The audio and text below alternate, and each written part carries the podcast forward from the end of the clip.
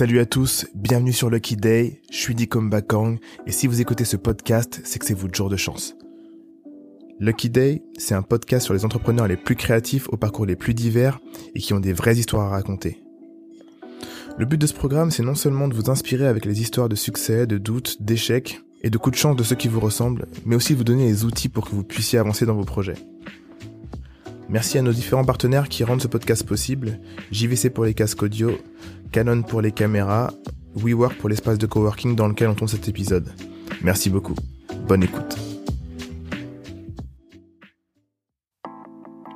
Dans cet épisode, on discute avec Wale Badamossi Oyekami, fondateur de l'agence Derwin, une agence de communication créée en 2011 Spécialisée dans l'entertainment et la création de contenu pour les marques, l'agence Derwin a gagné plusieurs prix prestigieux et compte parmi ses clients des marques telles que Netflix, PlayStation, Google, YouTube, Spotify, Warner, Canal+, Nike, Instagram, Red Bull ou même Hermès.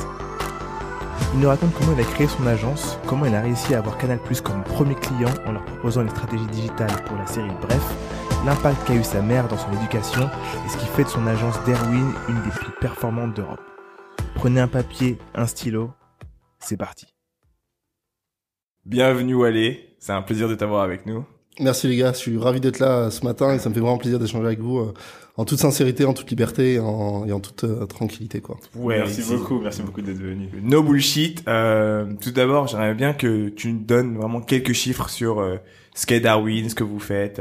C'est Darwin ou Darwin? C'est Darwin. C'est Darwin. Darwin. Dare to win. Dare to win, exactement. Ceux qui osent gagnent, c'est ce auquel je crois fondamentalement. Tu as la notion d'audace, la notion de dépassement et la notion de te dire que le, le fait de gagner, euh, c'est un travail qui est lié finalement à ta capacité à prendre des risques. Quoi. Et mm. en tant qu'entrepreneur autour de cette table, je pense qu'on se rejoindra sur la notion de te dire euh, les gens t'attendent pas. Les gens euh, savent le faire, euh, les gens l'ont déjà fait différemment. Après, ta capacité à innover et à prendre des risques et à travailler dur. Hein. Je pense un moment, il y a le secret, c'est il est assez open. Le secret, c'est le taf. Euh, c'est ce qui permet de, de gagner. Et moi, ce qui m'intéresse, euh, parce que je suis ambitieux, c'est de faire des choses euh, qui vont loin, qui sont visibles, qui sont vues et qui ont l'impact sur le monde. Donc voilà. Donc, tu avez commencé en 2011, ouais. Exactement. J'ai commencé seul du coup en 2011. J'avais passé un an chez Buzzman précédemment où je m'occupais du social media et de la communication RP et euh, je me suis dit que je pensais avoir appris beaucoup de choses chez eux et que je voulais bosser pour des marques qui me ressemblaient plus, qui étaient plus en phase avec ma vision du monde et une notion très digitale, encore plus digitale et très contenue, mm. parce que je suis à la base d'un homme de contenu. Et donc je suis parti euh, en 2011 monter Darwin en me disant l'écosystème des contenus et des médias est en train de changer, il est en train de se digitaliser et je pense que les gens n'ont pas compris. Ouais. Et qu'il y a une opportunité j'ai vu ça comme d'autres l'ont vu, mais je me suis dit moi je peux agir dessus. Euh, je pense que je suis pas euh, moins bête que les autres, ouais. euh, mais j'ai juste envie. J'ai juste envie de faire ça. J'ai 28 ans. J'ai vu ma daronne euh, toujours galérer, hustle, voilà. En plus je suis de d'origine nigériane, donc c'est un truc aussi qu'on a dans le sang de, de, de ouais, ouais, ouais, totalement. Voilà, c'est vraiment un élément culturel qui est très très fort, qui est très imprimé chez moi, chez mon frère et dans la famille. Et je me suis dit on va tester quoi. Et donc du coup, je suis parti monter Darwin.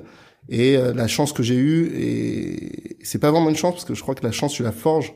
La chance, la capacité à saisir des opportunités et te créer des opportunités. Donc la chance, c'est un peu la, la, la, jonction entre plein, plein, plein, plein, plein de d'heures de travail qui se transforment en chance euh, d'un point de vue extérieur. Mais en fait, c'est pas de la chance.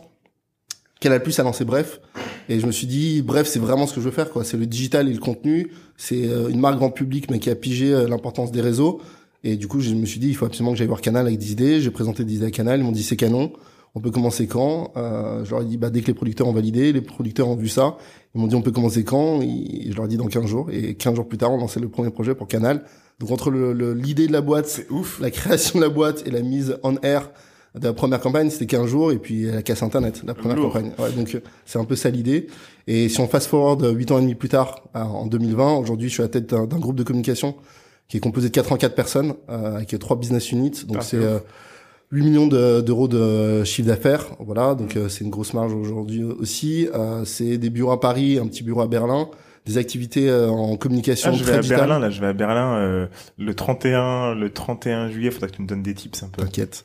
Euh, donc voilà. Donc beau une agence de communication créative très digitale accès social médias et contenu. euh, une structure de consulting où on accompagne les clients dans la transformation digitale, mmh. une structure de production. Donc voilà, donc c'est un groupe de 84 personnes dont je suis à la tête, dont je suis hyper fier. Mmh. Vraiment, euh, ça fait 8 ans et demi que je bosse ardument. Euh, J'adore ce que je fais. Il y a vraiment une notion de passion, quoi. Et euh, vous connaissez cette phrase qui dit euh, trouve un job euh, que t'aimes et t'auras jamais l'impression de bosser. Clairement. Bah moi j'ai jamais l'impression de bosser. Ma femme me dit pas ça. mais, mais effectivement, moi j'ai moi j'ai rarement euh, l'impression de bosser et ça me plaît et j'ai envie d'aller plus loin. Et je pense que j'ai fait euh, euh, du bon travail jusqu'à présent, mais j'ai envie de faire mieux. J'ai envie de continuer à me développer en tant qu'être humain. Et voilà, aujourd'hui, euh, on est spécialisé dans les marques qui sont quand même très digitales, Mm. très contenu, très entertainment. Et les, et les, les marques ont compris que le contenu, euh, c'était la, la clé de la communication et pas la pub traditionnelle.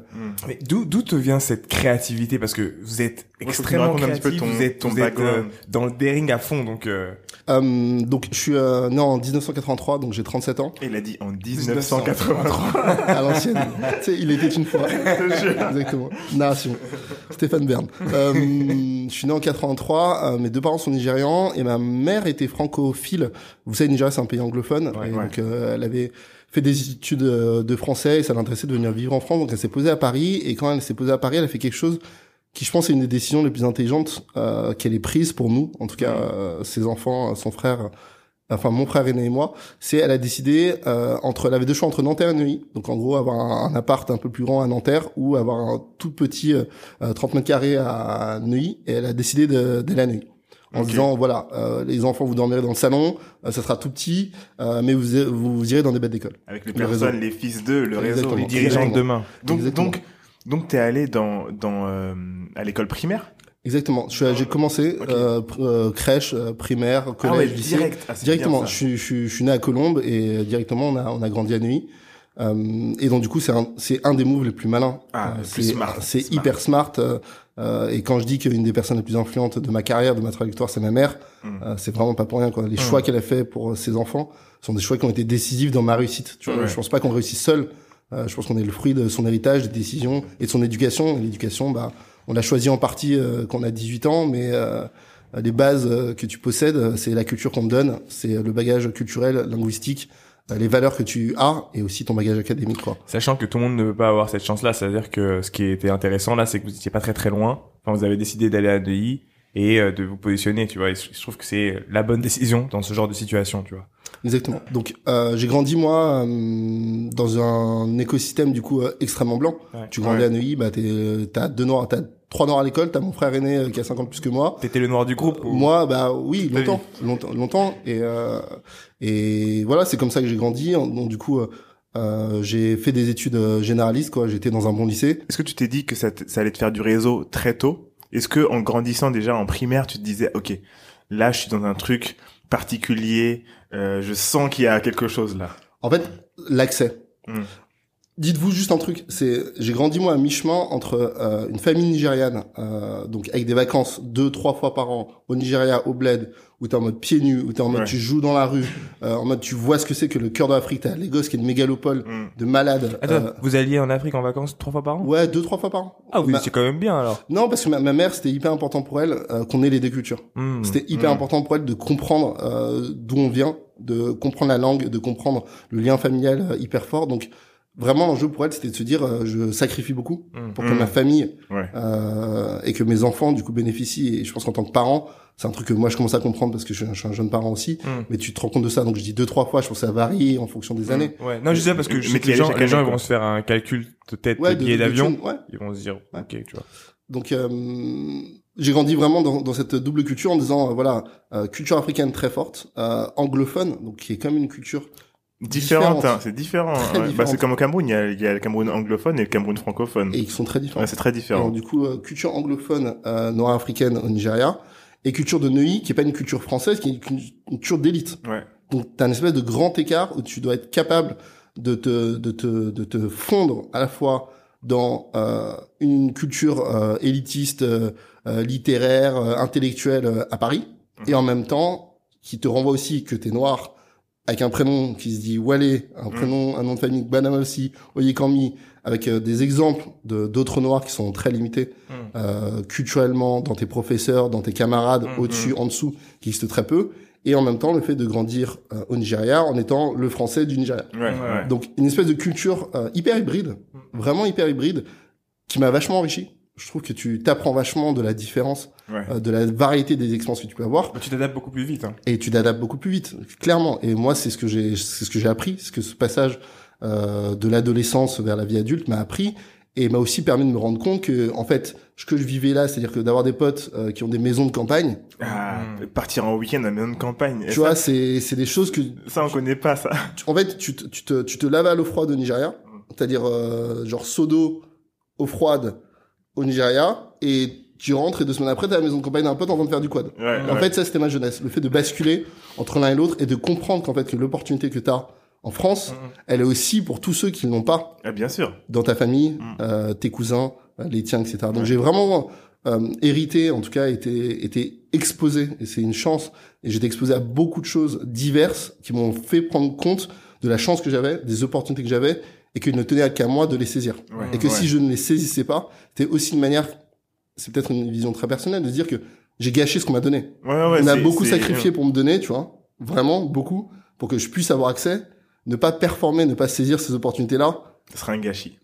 Et Mm. c'est dur. Ce serait même une honte, ouais, je vois. En fait, ça m'a construit et je pense que euh, fondamentalement, mon point de vue, c'est que ce que tu sais faire en termes de compétences est aussi important que ton réseau. Mhm. Les deux, Ouais. vraiment. Je pense que c'est un truc de culture anglo-saxonne hein, Mm. qui est un peu mal vu en France ou qui est vrai dans la culture plus en entrepreneuriale. plus, hein, voilà, en start-up, ouais. entrepreneur, on comprend cette notion de réseau. Mais globalement, la notion de faire du réseau, c'est pas quelque chose qui est très bien perçu dans la culture euh, française. je dirais. Moi, c'est quelque chose que j'ai compris très vite parce que ma mère est comme ça et parce que je pense que dans la culture euh, africaine et notamment euh, nigériane, Très entrepreneurial. c'est très entrepreneurial et c'est très vrai le Ouais. réseau. Donc, et l'accès que ça m'a donné, je pense que c'est hyper important, c'est l'accès à l'information. Mhm. Voilà, l'information elle est capitale en fait. L'information est capitale. Il y a ceux qui savent quelles, où sont les opportunités et comment est-ce qu'on peut les saisir, et ceux qui ne savent pas du tout que ce monde d'opportunités existe. Moi, en étant positionné dans une école à Neuilly, bah, je savais que tu avais les prépas, je savais que tu avais les écoles de commerce, je savais que Ah, tu avais ouais. des universités, je savais que tu avais des universités pas chères, que tu avais des, univers- des universités chères. Je savais que quand j'envoyais un, un- un- une candidature avec ce nom de, de lycée, Hmm. c'était plus facile que si j'envoyais avec un autre nom de lycée. Donc, tout ça, c'est des choses qu'en fait, qui m'ont été, qui m'ont été offertes, on va dire, par, par ma mère et par le contexte dans lequel j'ai grandi, et qui m'ont permis, du coup, de faire des choix et de créer un réseau, euh, qui aujourd'hui est efficace. Comment ça tu vas le je jump hein, parce que c'est intéressant mais comment tu vas le retranscrire ça à tes enfants? Imaginons que demain, c'est-à-dire que pour parler pour euh, les futurs parents qui nous écoutent qui seront peut-être pas forcément dans cette même situation et qui vont commencer directement euh, euh, dans un quartier ou euh, dans un arrondissement dans lequel il n'y a pas forcément le top top lycée, comment est-ce que tu transmets à ton enfant que le choix de son lycée est primordial, etc. Même si souvent on le sait, mais on, on le prend pas vraiment en considération. En fait, je pense que ce que ce que la différence entre la situation dans laquelle j'ai grandi et le contexte actuel que tu as normalement, c'est que moi l'information elle m'est donnée, elle m'est offerte, elle est disponible. Tu vois, t'es entouré de cette information qui est tu as la possibilité de faire de grandes choses euh, ou en- de faire des grandes choses, en tout cas d'avoir une éducation euh, de qualité. Après, ce que t'en feras, euh, c'est chacun son chacun son Mm. choix. Mais cette cette possibilité là existe, très chère, moyennement chère ou gratuite, vraiment. Et ça, je pense que j'ai grandi euh, dans, dans ces années-là. En tout cas, j'ai eu accès à ces informations-là entre les années 90 et 2000, là où il n'y avait pas Internet, là où, où tu voulais l'information, c'était du Minitel. Je trouve qu'aujourd'hui, Mhm. ce qui est intéressant en 2020 ou en 2030, si tu es jeune parent, en fait, l'information elle est disponible. Je suis.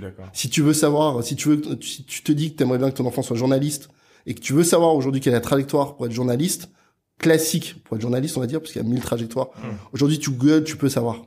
L'accès à l'information, il existe aujourd'hui. Surtout pour les parents quarantenaires, euh, trentenaires, on n'a pas trop d'excuses, tu vois. On peut pas. En fait, je trouve que je trouve que hier l'information était complètement opaque. Mm. Tu pouvais pas savoir qui- ce qui existait. Mm. T'avais pas les opportunités. euh, T'étais chez toi, ton lycée te disait, euh, ton ton lycée ou dès euh, ton collège, on te disait voilà la voie euh, Ouais, éducative que tu vas prendre. Mm. Merci, au revoir. euh, Tu Ouais. fais un CAP chaudronnier comme disait Oxmo. Ouais. Euh, voilà, c'est fini. Aujourd'hui, tu googles, T'as toutes les informations. t'as toutes les informations. Donc je trouve qu'aujourd'hui, t'as pas d'excuses, ou en tout cas, t'as moins d'excuses pour l'accès à l'information. Après, la transformation de cette information, l'accessibilité au poste, Transformer l'essai, c'est différent. Bien Mais l'accès à l'information, on l'a tous. et on l'a tous. On, on parle, on va parler peut-être d'égalité, mais l'égalité dans l'information, elle est meilleure. Qu'avant. Qu'avant, Qu'elle bien sûr, 20 avec. Internet, aujourd'hui. euh, Mais il y a quand même ce truc de, euh, euh, comment dire, il faut nourrir la curiosité. c'est Et en réalité, on le voit quand on discute entre nous, il faut quand même que dans ton entourage, tu aies quelqu'un qui ait l'information. Parce que pour que tu ailles chercher l'information, souvent ça part de, de ou bien un truc que tu regardes à la télé, Ou les une parents, souvent, ou...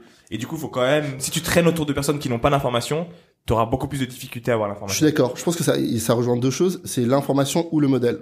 Mm. C'est-à-dire qu'en fait, le fait de, de voir un modèle à l'écran de quelqu'un qui vient d'un milieu similaire au, au tien ou qui a une éducation ou qui a une nationalité d'origine ou qui a un parcours euh, que t'aimerais avoir, en fait, le fait que cette personne existe, Mm. tu peux googler, tu peux trouver l'information, tu peux peut-être Ouais. la contacter sur LinkedIn. Donc, je trouve La que représentation, la force de la euh, représentation. c'est fondamental. C'est fondamental. Donc, l'information, la représentation et après un truc personnel qui est l'énergie, Ouais. c'est fondamental. Moi, je crois, moi, je, enfin, moi, je crois vraiment qu'on est moteur et qu'on est, euh, avec toutes les barrières qui existent dans le monde, on est en charge de son propre destin. Je suis. Tu vois, avec sa famille et en tant que parent, t'es en charge, euh, responsable jusqu'à un certain point du destin de tes enfants. Ouais. Donc c'est ta, res- ta responsabilité, la responsabilité de tes frères et sœurs, de tes cousins, Ouais. de ta famille, du patriarche, de la matriarche, Ouais. en haut, de faire en sorte que tout le monde avance. Mais je trouve qu'effectivement, il y a un, un- un élément de démarrage qui doit être aussi personnel, de dire qu'est-ce que j'ai envie de faire? Et qu'une fois que tu sais ce que tu as envie de faire ou de ce que tu as envie de pas faire, l'accès à l'information, il est réel et après, il y a une histoire d'énergie. Et après, c'est, c'est, c'est ta volonté. C'est ta volonté et ton travail, parce que c'est très important. Il y a Voilà. aussi ça. Tu sais, il y a ce truc que je crois vraiment en en ce que je veux dire là, c'est que euh, il faudrait, même si je pense que chaque parent essaie de le faire, mais certains ne pensent pas forcément, que chaque parent essaie de transmettre ce questionnement très tôt de qu'est-ce que tu veux faire? et en fait de déterminisme en fait dans le sens où c'est finalement c'est toi qui dois décider de ce que tu veux faire. tu vois. Mais- et souvent mais- ça arrive ouais. très tard. Mais les, mais les enfants, pour moi, ils savent ce qu'ils veulent faire. C'est après qu'on leur met des doutes. C'est moi quand on me demandait ce que je voulais faire, moi je voulais être dessinateur ou pâtissier quand j'étais petit. Après, la vraie vie a repris son cours, machin. et Tu commences à aller à l'école, on commence à te dire orientation. Donc t'as le choix entre plein de trucs que t'aimes pas. Il y a juste le cours de dessin que tu kiffes, mais t'es obligé de faire le reste parce que tu dois être éduqué. Et après t'es perdu. Et quand t'arrives à l'adolescence, et même, je me rappelle, dans mes cinq années d'études supérieures, les gens savaient pas ce qu'ils voulaient faire. Jusqu'à la dernière année, ils savaient pas. Ils ont juste dit, eh, moi je veux trouver un job, même si c'est une école de commerce, je veux travailler dans un grand groupe. Je sais pas ce que je vais faire, mais je vais être dans un grand groupe, machin. Mais ils savent, ils savent pas.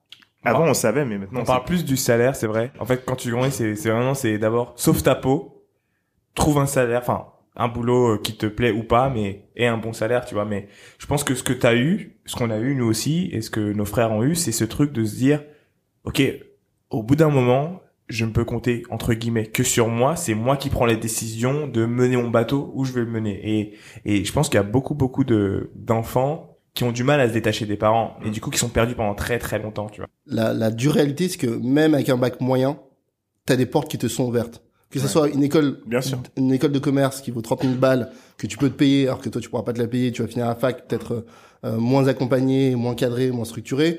Tu vas euh, peut-être, euh, c'est et le bac parce que du coup derrière tu pourras faire une école, derrière tu pourras avoir accès à des stages, derrière tu pourras construire un CV. Ouais. Donc du coup, je trouve que de ce que de mon expérience, j'ai pas forcément eu un point de vue que l'élite c'était l'excellence. Oui, oui, bien sûr. L'élite c'est ouais. pas forcément la quête de Ah, l'excellence, c'est juste portes qui s'ouvrent. c'est des portes qui s'ouvrent, quoi. ouais. C'est, c'est continue le trajet, avec Ouais. peut-être moins d'efforts que les autres, mais en tout cas, les portes s'ouvrent plus facilement. Mmh. Parce que t'es dans un écosystème, t'es sur une vague de gens, bah, parce que tonton peut t'aider à faire ça, parce que tata Mm. bosse là-bas, parce qu'un tel a accès, et donc, du coup, t'accumules et t'en- t'en- enfin, t'accumules des expériences facilement qui Mm. t'ouvrent des plus grandes portes, Mm. des portes de plus en plus grandes. Mmh. Alors que, effectivement, quand je pense que tu viens d'un, milieu moins favorisé ou avec moins d'accès, peut-être que t'es excellent, mais les portes à ouvrir sont beaucoup plus rares Mmh, et plus lourdes à pousser. Et parce que t'en as poussé une, ça veut pas dire que celle derrière s'ouvrira facilement. Mm. Ce qui est pour moi l'inégalité.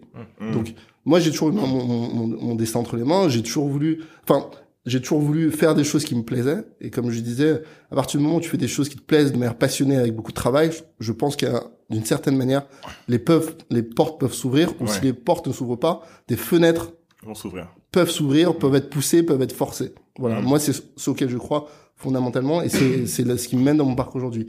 Moi en tant que en tant que gamin, je savais pas ce que je voulais faire. En Ouais. vrai, hein. Euh, mon, mon- mon- mon frère aîné et ma mère sont hyper business. Moi j'étais pas forcément, j'étais bon en maths donc j'ai fait des études de maths. Ouais. En fait après j'ai démarré dans l'audiovisuel parce que j'ai commencé avec des potes à Dauphine à faire de l'audiovisuel. Ok. Et je me suis dit ça c'est mortel. En vrai ça je kiffe. Mais ah oui, donc Dauphine, faut quand même avoir un certain niveau. ouais mais t'as en fait t'as le t'as le niveau parce que ton lycée est de bon niveau Ouais. Et que du coup ça te permet de rentrer. Ouais. Donc c'est une réalité, hein, c'est un- Ouais, une notion de privilège. C'est un privilège, c'est-à-dire qu'en fait, ouais. il y a un double privilège. Moi, moi, en fait, ce que j'ai vu dans, mon- dans ma jeunesse, c'est mon frère a fait des études académiques avant moi, et il a voulu faire une école de commerce, et donc du coup l'école de commerce lui a coûté cher. On n'avait pas d'argent, donc il de- il devait taffer Gap, euh, Gap, Häagen-Dazs et les études pour payer l'école de commerce. Moi, je me suis dit, en vrai, trop chaud. Ouais. Euh, moi, je veux pas, moi, je veux pas faire ça. C'est trop, c'est trop chaud. Euh, moi, s'il y a une, une université qui est bonne et pas chère, en fait, je vais faire ça. En Mhm. fait, il se trouve que l'information existe, qu'il y a une université qui est bonne et pas chère, qui est au ouais. niveau des écoles de commerce, mais qui coûte zéro. J'étais boursier en plus. Donc, en fait, ça me coûtait vraiment rien. Donc, l'excellence académique que j'ai pu avoir, plus le fait d'avoir une bourse, m'a permis d'entrer à Dauphine, dans un truc de maths. Je suis arrivé là. En fait, je me suis rendu compte qu'il y avait des activités audiovisuelles, donc je suis rentré dans les activités audiovisuelles et j'ai passé plus de temps à faire du montage, de la post-prod et du Ouais. tournage qu'à faire des matrices et de la diagonalisation, Ouais, ce qui étaient mes études. Et du coup, j'ai bifurqué ensuite en me disant, euh, j'ai fait des stages tout le temps. Tous les, enfin, première année, j'ai fait un stage. Deuxième année, j'ai fait un stage. Troisième année, j'ai fait un stage. Ah ouais. Ensuite, j'ai bifurqué en me disant, en fait, c'est le marketing qui me rapprochera de l'audiovisuel, parce qu'il n'y a pas d'audiovisuel à Dauphine. Et quand j'ai terminé mon, mon- ma maîtrise, donc mon master 1, je suis allé faire un des meilleurs masters euh, d'audiovisuel. Parce que j'avais accumulé, en fait, tout, je partais pas, je partais plus, tu vois. Là, je partais plus en vacances. Ouais, en fait, ouais. j'allais faire des stages.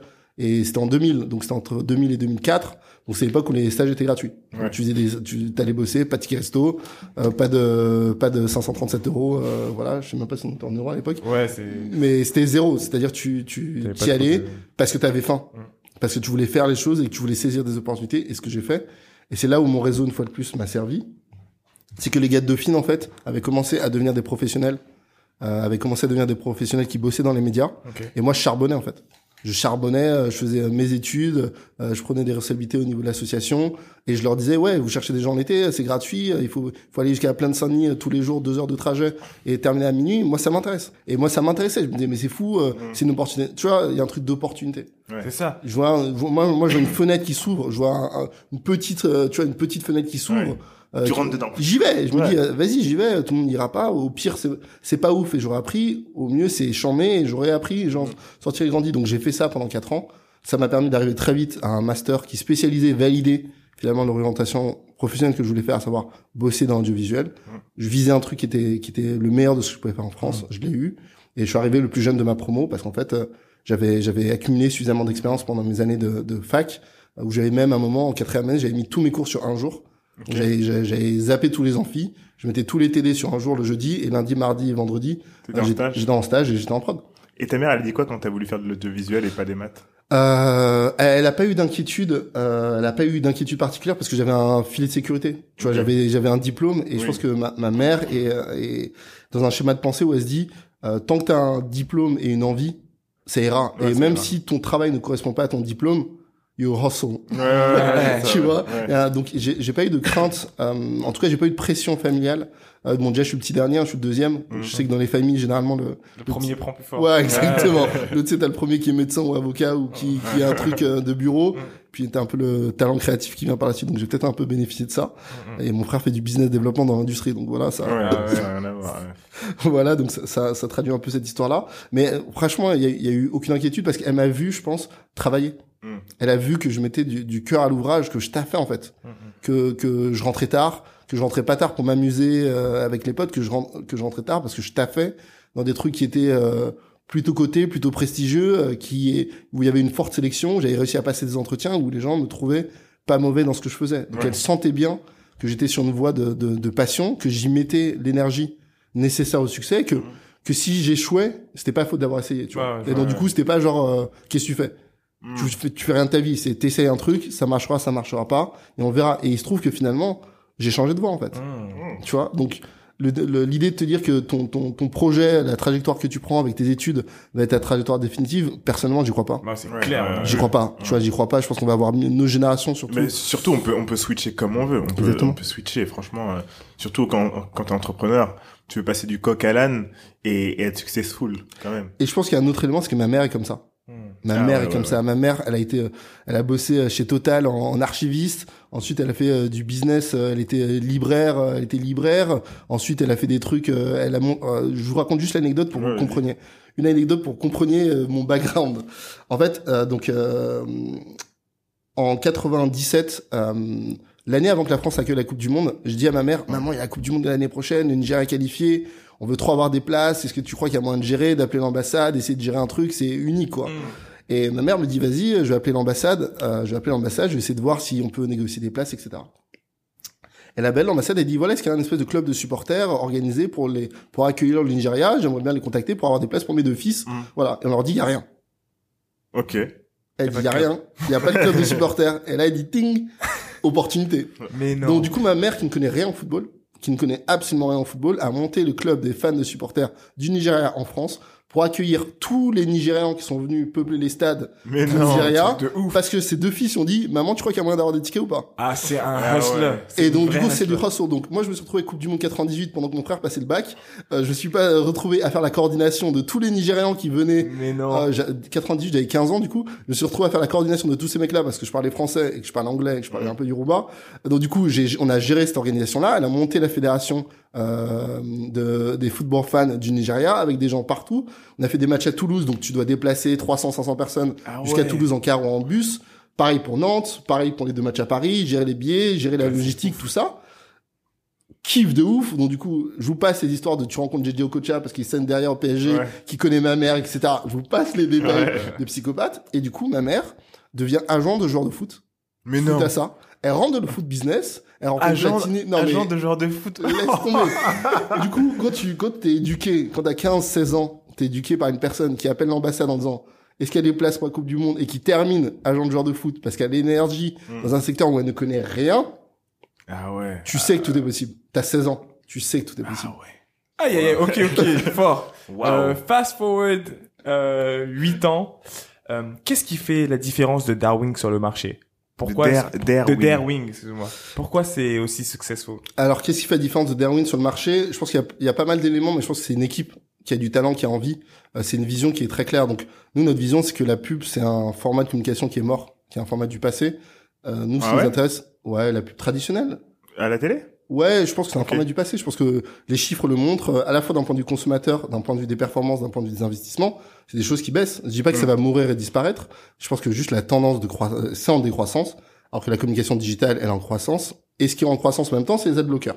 Ouais, ouais. ouais. Donc, l'idée, c'est que tu as un refus global de tes consommateurs finaux qui disent Les, les ad bloqueurs, c'est, c'est tout, c'est, c'est ce qui bloque les pubs sur, vos- sur les sites internet. les trucs, les pubs hyper énervantes, euh, pop-up, euh, Ouais. euh, pré-roll Pour nul. Peugeot et tout. là, Voilà, ouais. enfin, et pour tout type de marque. En Mm. fait, si c'est relou, désormais, technologiquement, on a donné le power aux consommateurs de bloquer ce qu'ils ne veulent pas. Ouais. On a aussi permis aux consommateurs de dire, si tu veux pas des pubs à la télé, mais tu veux regarder des séries, tu payes Netflix. Ouais, Ouais, c'est ça. ouais, ouais. Et que font les gens? Ils payent Paye Netflix. Grave. Donc, on est dans un, on est dans un écosystème où l'empowerment des consommateurs via la technologie leur permet de faire des choix réels en disant, moi, l'expérience de consommation et l'expérience de contenu que je veux, je préfère payer que d'avoir la pub pourrie. Mm. Ça, c'est notre vision, c'est une réalité. Du coup, notre constat, c'est que les marques ont, ont besoin de communiquer. Les Ouais. marques ont besoin de communiquer, de grandir, de fournir des services. C'est des entrepreneurs derrière qui veulent mettre à disposition du grand nombre leurs produits, donc elles ont besoin de communiquer. Mm. Mais il faut le faire d'une manière Intelligente. Pertinente. Mm. Pertinente. Et dire que c'est juste de la pub traditionnelle télé que tu vas faire et matraquer pour que les gens voient ton produit, ils l'aiment et l'achètent, je pense que c'est un raisonnement du passé. Ouais, ouais. Nous, c'est notre vision fondamentale. Donc, c'est l'idée de se dire, la pub, dans ce schéma traditionnel-là, est morte. Offrons des expériences de contenu intéressantes qui racontent des histoires, qui présentent émotionnellement le produit, et que ça soit intéressant, et qu'on fasse ça là où sont les gens, volontairement, qui sont les, les réseaux digitaux et sociaux. Est-ce que tu peux raconter ou te donner un exemple de coup que vous avez fait, par exemple Stranger Things euh, Ouais, alors, qu'est-ce que je peux te raconter comme coup qu'on a fait euh, Un coup dont t'es fier, tu te dis. ah. Il y en a mille, franchement, il y en a mille, euh, il y en a mille. Mais peut-être, je, je vais vous raconter un coup tradit, parce que du coup, je trouve que ça, ça, ça montre bien la, la vision qu'on a du digital aujourd'hui. Parce que le digital il est un peu partout. Je vais raconter peut-être une campagne qu'on a fait pour Spotify. Ok. Spotify est venu nous voir en nous disant, euh, l'été, en gros, la consommation de Spotify baisse. Étonnamment, quoi. Tu dis, t'es avec tes potes, t'es en vacances, etc. Tu veux utiliser grave Spotify. En fait, non. La réalité, c'est que la consommation baisse. Les gens écoutent un peu la radio, un peu leur musique et tout. Donc, l'enjeu était de se dire comment est-ce que je fais en sorte euh, de créer la présence à l'esprit pour que les gens, quand ils partent en vacances l'été, ils se disent, je vais quand même écouter Spotify et je vais ouvrir l'application euh, plutôt que de la laisser sur mon, mon, mon téléphone. Et en gros, ce qu'on a fait, c'est euh, une campagne française où on a utilisé des billboards et des, des, des DOH. Donc, c'est les affichages digitaux euh, dans les, dans les gares, etc. On a utilisé ça pour mettre en avant, en fait, euh, 1400 playlists différentes qui étaient que des jeux de mots référentiels. Donc, en gros, t'arrivais à la gare, c'était euh, euh, playlist euh, où j'ai mis mon passeport, c'est trop tard. Tu vois, si t'arrives à la gare et t'arrives à l'aéroport et tu te demandes est ton passeport, c'est trop tard. Et c'était que des véritables noms de playlists. Et en gros, c'était 1400 propositions de playlists, donc titres de playlists hyper targetés euh, dans des lieux donc euh, en digital, en, en OOH et en billboard géant, jusqu'à Marseille, sur la Bonne Mer, le plus grand billboard en France. euh, On l'a utilisé pour euh, faire une vanne sur le PSG et sur Marseille. Euh, C'était euh, à celui qui écoute euh, Paris est magique ici, euh, c'est pas la bonne ville. Tu vois, et donc c'est des vraies Ok. longues playlists. Donc on a utilisé finalement le- les playlists et les jeux de mots et les vannes qu'utilisent les gens sur Spotify pour faire la promotion du produit, Mm. là exactement là où ils étaient. Donc en Intéressant. gros, euh, lourd, super ça. ciblé. ouais. ouais, super. Donc en gros c'est un point de vue hyper digital, Ouais, hyper pertinent ouais. sur du média traditionnel. Et Ah ça, je pense pour moi, c'est de la bonne publicité. Ou c'est une forme d'entertainment. Et là, du coup, t'es es dans ce que Darwin sait faire de meilleur. C'est-à-dire parler aux gens d'une manière qui trouvent ça intéressant, Ouais. qu'ils aient envie de prendre une photo et la mettre sur Instagram en disant euh, je suis mort. Ouais, ouais. Ça se gère comment euh, T'as Spotify qui te dit, euh, enfin, voilà, vous me- vous avez un brief, vous lui pondez un truc et vous pondez de l'affichage, euh, etc. Vous faites comment? Alors, il y a plein de configurations différentes, mais en gros, euh, juste pour donner une information sur la manière dont la- les mécanismes publicitaires Hmm. marchent, il y a deux types d'agences, on va dire, si on doit caricaturer. Il y a des agences d'achat média qui définissent l'espace sur lequel on doit communiquer, donc les points de contact avec les consommateurs. Des agences créatives qui doivent définir le message, Hmm. la stratégie et le message de communication. Vous êtes créa- l'agence Nous, on est une agence créative et donc on bosse en partenariat avec des agences médias qui disent, en fait, vu ta problématique Spotify, je pense que l'affichage, c'est bien. Ouais. Et nous, on va se dire, en fait, on va pas faire une affiche, on va pas faire deux affiches, on va faire 1500 affiches. Mais, mais donc c'est l'agence média qui va dire sur quel média il faut que tu sois. Qui va recommander les médias. Ok. Et nous, on va dire, ouais, mais ça serait cool, mais comme on veut faire des affichages qui changent tous les jours, Hmm. plutôt que de l'affiche radio, on peut pas avoir l'affichage digital. Ouais, ouais. Et eux, ils vont dire, ah ouais, on peut peut-être adapter parce que ça marche. Et donc, du coup, on, c'est une collaboration. Eux te donnent un premier point de vue. Parce que si nous, on arrive en disant, ouais, on va faire de la radio, et qu'ils disent, ouais, mais la radio, ça, ça Ouais, marche ça pas. pas. Ouais. Bah, du coup, euh, nous, on a travaillé pour rien, eux, ils ont travaillé pour Ouais. rien. Donc, Ah en ouais. fait, il faut une, une collaboration forte entre les deux. Donc, eux, ils font des recommandations, nous, on fait des recommandations. Après, on voit comment est-ce qu'on peut la, la, la rapprocher. ouais. Généralement, l'agence média est briefée plus tôt. Parce qu'en fait, je vous donne un exemple. euh, la PlayStation 5, si elle sort à Noël, bah, il faut faire maintenant achat d'espace parce que Ouais, tout le monde ouais, veut l'espace à, tout le monde veut l'espace à Noël. Et en même temps, si tu me briefes trop tôt pour la PlayStation 5 à Noël, mes idées, Elles elles, sont elles peut-être plus les plus justes. Ouais, Donc, ouais. généralement, les agences médias sont briefées plus tôt. Du coup, Spotify contacte l'agence média qui vous contacte? Non, Spotify contacte l'agence média, ils ont un deal avec une agence média, Mhm. et Spotify nous contacte en parallèle en disant, vous créativement, qu'est-ce que vous verriez. Et qu'on parler à notre agence média Hmm. pour nous faire une proposition qui soit harmonisée. Ok. Mettez-vous d'accord sur quelque chose qui ait du sens pour vous deux, pour que ça marche. Donc, Hmm.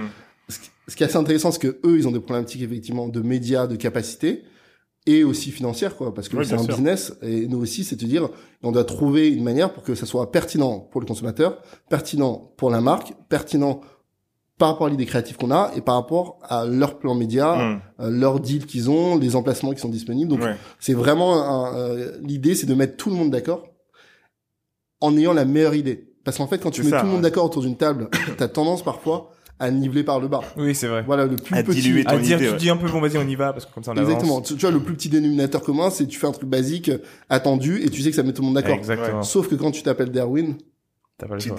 Et que t'as envie d'oser gagner, Ouais. bah l'idée c'est de c'est de challenger, de, Mm. de créer quelque chose qui soit inattendu, qui soit surprenant, que du coup le consommateur soit surpris, que du coup il en parle et du coup que Spotify ou la marque pour laquelle on, on travaille soit visible. Mm. Ouais. Voilà, donc c'est vraiment ça l'idée et c'est aussi ça la difficulté. Donc je pense que la barrière à l'entrée, c'est vraiment te dire comment est-ce qu'on garde cette exigence alors que tu as des sujets qui sont de plus en plus gros, de plus en plus d'enjeux, de plus en plus de pression, de plus en plus de concurrence. Comment tu fais de ton mieux pour maintenir cette fraîcheur-là et maintenir ce niveau d'exigence au moment où tu plus euh, 80 campagnes par an, mais euh, 200. Ouais.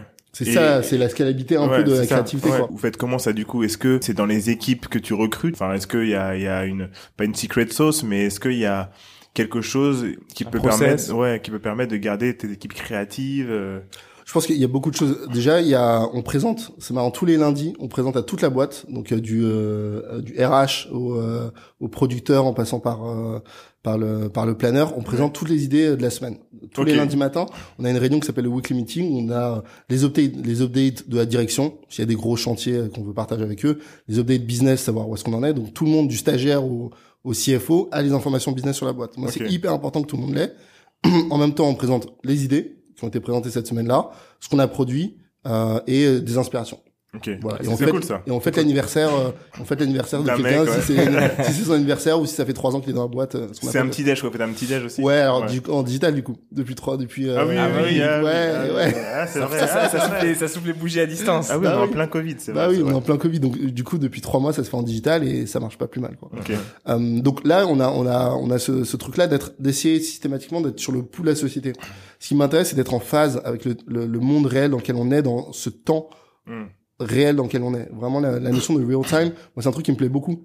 Tu vois, je trouve la pertinence, c'est euh, t'as deux manières d'être pertinent, c'est avoir un propos qui soit éternel, donc un, un truc hyper deep, qui est une vérité euh, Absolu. absolue Ouais. et c'est hyper dur. Ouais. L'histoire le montre et les statuts le montrent que c'est dur d'avoir une, c'est dur d'avoir une, une, une vérité euh, qui dure dans le temps Mm. ou avoir un truc pertinent sur le moment en disant Ouais. voilà, je veux que ça soit pertinent sur le moment, que les gens connectent avec ça Mm. et du coup créer une connexion vraiment forte parce que d'autres marques l'ont pas faite. Voilà.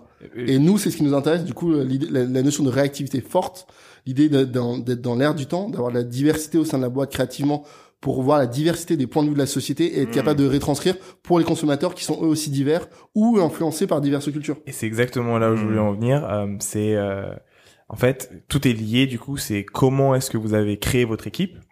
Euh, en ce moment, dans le monde de l'entertainment et dans le monde en général, t'as une vraie question sur la diversité euh, parce que euh, on veut être de plus en plus en phase avec notre réalité. Euh, donc, comment est-ce que vous avez recruté votre équipe et euh, comment est-ce qu'elle vous a aidé à être justement parce que j'ai l'impression que c'est c'est ce qui vous a permis de faire une percée. euh, Euh, j'ai démarré seul. Au bout de la première année, on était 6. Euh, je crois qu'au bout de la deuxième année, on était 12. Ok. Sont- Pendant, on va dire, c'est En, deux... fond- en fond, en fonds propres, Fonds donc c'est que des clients qui sont rentrés, donc c'est des gros chèques hein, qu'ils ont mis pour que vous soyez 12, hein, parce qu'il y a l'URSSAF et tout. Hein. Moi, Ouais, enfin, c'est des gros chèques ou une prise de risque financière. Ok. un, un mélange des deux. Ouais. Euh, donc la, la réalité, c'est que pendant très longtemps, j'étais aux manettes créativement. Donc euh, j'ai j'ai défini, on va dire, le style créatif en le faisant. Tu vois, la, le premier le premier contrat que j'ai signé avec Bref, j'ai tout fait tout seul. Donc j'ai j'ai posé les jalons, j'ai posé la base de ce que de ce que je voulais, de ce qui était ma vision. euh, La signature. euh, ouais, exactement. Attends, mais attends, j'ai Bref. défini ça. C'est Ouais, 2011. c'est vrai. Oui, mais bref, c'est... 2011. Toutes les idées digitales qui ont été associées à la série, quoi. Ok. Donc, euh, le marketing digital de la série. D'accord. Euh, donc ça c'était c'était notre travail et ensuite j'ai fait un truc on va dire qui est aussi hyper important c'est que j'ai défini les valeurs de la boîte Hmm. j'ai fait ça je crois en 2014 donc trois ans après avoir créé la boîte quand j'ai gagné le compte Netflix quand mes équipes ont gagné le compte T'as Netflix gagné le compte Netflix en 2014. ouais au lancement C'était, c'était, c'était un gros appel d'offres ou c'était... c'était un gros appel d'offres euh, parce que la marque hyper importante Ouais. le lancement de Netflix je crois que ça a été équivalent au lancement d'Apple en termes d'investissement publicitaire Wow. Euh, donc on n'a pas tout fait, hein. on a fait la partie euh, social media euh, à ce moment-là. Donc on est allé, on est allé dans les locaux de Netflix euh, comprendre en fait leur culture. Ok. Et quand j'ai vu qu'une boîte de 2000 personnes en fait euh, avait maintenu la même culture que quand ils étaient 50 ou 100, je me suis dit que c'était ouf parce que Mm. moi boîte de 20 personnes à l'époque, j'avais rien défini. Ouais. Et que je crois que la longévité d'une boîte, d'une marque, c'est le fait d'avoir des jalons Le forts socle, ouais. et un socle fort et puissant qui fait que si demain le fondateur se fait renverser par un bus, la boîte continue de Ouais, croître et de se développer. Et pas être dans un modèle où le fondateur euh, part ou décède, C'est fini. C'est la fin du truc. ce euh, qu'on voit souvent. Donc l'idée de créer euh, un socle de valeurs qui définisse pas seulement la créativité, mais toute l'organisation et la vision de la boîte, pour moi, c'était fondamental à ce moment-là. Je me suis dit, ça, c'est la plus grosse leçon que j'ai j'ai tirée de, de, ce, de ce séjour-là euh, euh, chez Netflix. C'était de se dire, en fait, définir tes valeurs, les publier, les officialiser et les partager avec ton équipe, c'est le legacy que tu peux créer et que Mm. tu dois faire maintenant. Je suis parti en vacances et pendant mes deux semaines de vacances, j'ai fait ça. Ok. Et du coup, je pense que se référer à ce qu'on appelle nous le Darwin Code, qui est un système de valeurs qui dit, Darwin Code, Ouais, le là, Darwin c'est stylé. voilà, qui définit finalement comment est-ce qu'on fonctionne, ce auquel on croit dans tout, dans le recrutement, dans les évaluations, dans l'évolution, dans le taf. Tout ça, en fait, c'est c'est hyper important. Et dedans, du coup, tu as des notions d'innovation, tu as des notions d'adaptation, tu as des notions de qualité, tu as des notions de respect. Tu vois, tous ces éléments-là qui sont très forts, ils sont formalisés. Et c'est intéressant parce qu'ils sont formalisés avant qu'on ait toute la vague de euh, inclusion, respect, MeToo, tout Ouais. ça qui sont des choses qui sont venues, euh, on va dire, Après. 2018. Hein. Ouais. Euh, moi, c'est des choses que j'ai formalisées en 2014 Mm. et que j'ai transférées à mes équipes, que j'officialise et qui fait partie du système ADN de la boîte en elle-même. Ok, on sait. Pour certaines startups, fonds d'investissement et grands groupes, la diversité et l'inclusion sont encore des sujets secondaires. Détrompez-vous. Une étude du cabinet McKenzie montre que les équipes ayant la plus forte diversité ethnique sont plus performantes de 30% par rapport aux équipes de travail dans lesquelles il n'y en a pas. Et les groupes avec une équité homme-femme génèrent 40% de revenus en plus que les groupes sans équité. Ce sont les chiffres qui parlent. Mais vous vous dites sûrement, comment rendre mon équipe plus diverse alors? La solution existe. Découvrez FuseMind. À mi-chemin entre la startup et le cabinet de conseil, FuseMind vous accompagne dans votre stratégie de diversité et d'inclusion pour faire en sorte que votre entreprise soit la plus performante possible. Pour t'accompagner, rendez-vous sur fusemind.com. Je répète, fusemind.com. F-U-Z-E-M-I-N-D.com. Mais est-ce que c'est pas aussi naturellement? Parce que en tant que Nigérien, Français, euh, tu, enfin, naturellement, tu fais partie de la diversité et tu veux qu'elle soit, enfin, tu as, une vision, si tu veux, une compréhension, tu as une lecture, excuse-moi, qui est différente. Euh... Totalement. Je crois que totalement une des raisons pour laquelle j'ai euh, pu créer une structure de ce type-là, c'est parce que j'ai un point de vue différent. Pourquoi mmh. j'ai un point de vue différent? Parce que je viens pas d'agence. J'ai pas été formé à l'agence euh, pendant 10 ans. J'ai fait ma, ma carrière dans l'audiovisuel. J'ai fait 11 mois d'agence, mmh. ce qui est peu. Hein. Mmh. Tu vois, je dis souvent, je dis il y a des stagiaires qui ont vu plus d'agences et qui ont plus d'expérience d'agence que, moi. Et je leur dis, je leur dis les gars, et vous voyez ce qu'on peut faire. ouais, grave. Franchement, avec 10 mois de 10 mois de taf en agence, vous voyez ce qu'on peut apprendre et construire. Donc je leur dis, je suis hyper humble par rapport à ça. Mm. Il y a des gens qui ont plus d'expérience académique que je n'en ai dans ce métier-là initialement quand j'ai monté Darwin. Mais je pense que c'est une force de l'autre côté d'avoir un point de vue différent. Du coup, d'être sorti des cadres, sorti des, des balises mentales que tu te mets en me disant non, moi j'ai envie de le faire. Et, et ce qui est hyper important pour moi, c'est que étant quelqu'un qui n'est pas de ce secteur-là, euh, je sais que j'étais capable de monter une boîte qui fonctionne bien, qui est mmh. attractive, qui financièrement est saine, qui humainement est dans les valeurs et hyper saine. Du coup, je sais que sur le marché sont disponibles d'autres talents qui ne viennent pas du secteur et qui peuvent créer beaucoup de valeur. Mmh. Que si moi, par la diversité de mon parcours, de ma couleur, de mes origines, de mon point de vue, je peux créer beaucoup de valeur, il y en a d'autres. Et je le crois fondamentalement, pas parce que éthiquement ou philosophiquement je le crois. Hmm. Je le crois parce que je le suis et j'en suis une preuve depuis bientôt dix ans. Hmm. C'est-à-dire que vraiment, stratégiquement, au niveau business, avoir une boîte dans l'université, on va citer quelques chiffres, euh, ce qu'on a regardé un peu tout à l'heure, euh, Mackenzie que tout le monde connaît, euh, je sais plus quel était le chiffre exact de... disait que euh, une équipe euh, dans laquelle il y a euh, une diversité ethnique est 30% plus performante qu'une équipe où il n'y a pas de diversité ethnique et une équipe où il y a de la parité homme-femme 50% euh, ramène 40% de plus de revenus qu'une équipe où il n'y a pas de parité homme-femme. En fait, il faudrait être débile pour pas le faire, du coup. Exactement. En vrai, hein. C'est ça. Tu vois, dans une période post-Covid où tout le monde a des mauvais chiffres, vous venez nous donner, en fait, une raison économique hyper simple hein, à mettre en place. Tu vois, c'est pas très compliqué, hein. Mm-hmm. On dit pas de révolutionner le produit, on dit pas de, de surinvestir, on dit juste modifier la structure de tes équipes. Pour ton bien business. Et en plus, c'est ce que, ce qui est important pour la société et pour l'héritage de ce qu'on mm-hmm. fait de la France et du monde. Donc, moi, je le fais naturellement. Je l'ai pas fait parce que j'ai lu les chiffres de McKinsey. J'ai juste fait parce que je me dis, euh, je veux faire donner la chance comme moi j'ai pu l'avoir par le mhm. passé, comme je crois que les gens méritent de l'avoir, mhm. et parce que je suis sûr que ça marche. Je suis convaincu, que, ça, je suis convaincu que ça marche. Tu vois, en, en fait, j'en suis la preuve. Je suis la preuve même du potentiel de quelqu'un issu de la diversité mhm. Ethnique, issu de la diversité euh, éducative, dans sa capacité à faire quelque chose de fort et différent dans un secteur moderne, créatif, avec des codes forts et historiques. De toute façon, je suis persuadé que le, le mélange tu vois, le mélange des savoirs, le mélange des points de vue, c'est ce qui fait que tu sors un produit ensuite. Parce que si, si t'es jamais challengé par quelqu'un qui a une autre vision que, que toi, bah, tu iras toujours dans une direction qui est la même. Et donc, euh, toujours avoir cette personne-là pour challenger ton point de vue qui, qui n'a pas justement le même background que toi, c'est c'est ce qu'il y a de mieux. je suis assez d'accord. Euh, Peut-être que la, la, barrière, elle est euh, au niveau des, des, des, des CEO qui le font pas encore. C'est que là où nous, on a un avantage, c'est que euh, on a cette lecture là naturellement. Du coup, parce que on est directement euh, différent, tu vois. Ce qui fait qu'on arrive à lire exactement ce que eux voient, mais aussi on voit ce qu'ils ne voient pas. Et, euh, et je pense que euh, justement il y a une éducation à faire à ce niveau-là pour retravailler cette lecture-là pour qu'ils puissent se dire ah ok et je pense que ça passe comme tu l'as dit tout à l'heure par la représentation euh, et c'est ton secteur finalement la créativité et ce que vous mettez en avant donc est-ce que tu peux nous parler un peu de l'impact pour toi? Enfin tu penses qu'à la représentation euh... je crois que c'est fondamental mm. euh, je pense que c'est c'est c'est fondamental on l'a tous vu, je pense, le, le documentaire de Michael Jordan. Ah oui, oui, Tu vois, le I Wanna Be Like Mike, Ouais. Ah c'est une inspiration pour des générations. En Ouais. fait, sans I Wanna Be Like, sans Michael Jordan, t'as pas Kobe. Sans Kobe, t'as pas LeBron et Ouais. t'auras pas les prochains. Ouais. Donc, la notion de représentation, alors, le sport et, enfin, le sport et le basketball est un sport où les noirs sont surreprésentés. Mhm. Mais Michael Jordan, ça n'a pas été un noir du basketball. Ça a été une culture, une, une figure pop culture Ouais. mondiale. Ouais. Noire. Ouais. En dehors de la musique. étaient différents. Comme Michael Jackson. Comme Michael Jackson, vraiment les années 80, 90. Donc, donc, moi, je suis convaincu que dans la dans l'idée de développer des nouveaux talents, euh, de donner l'accessibilité à des gens qui sont sous-représentés en minorité, quelle que soit la forme de minorité, est-ce que c'est les femmes, est-ce que c'est les personnes issues de la diversité, est-ce que les gens qui sont en, en, handicap, exactement euh, leur forme de sexualité, peu importe, l'idée d'avoir un représentant qui est capable de montrer à la génération d'après que c'est possible, que c'est Mhm. réaliste, c'est fondamental. Mhm. Pour moi, c'est fondamental. Moi, je vous ai dit, la meilleure forme de représentation que j'ai vue en amont, c'est ma mère.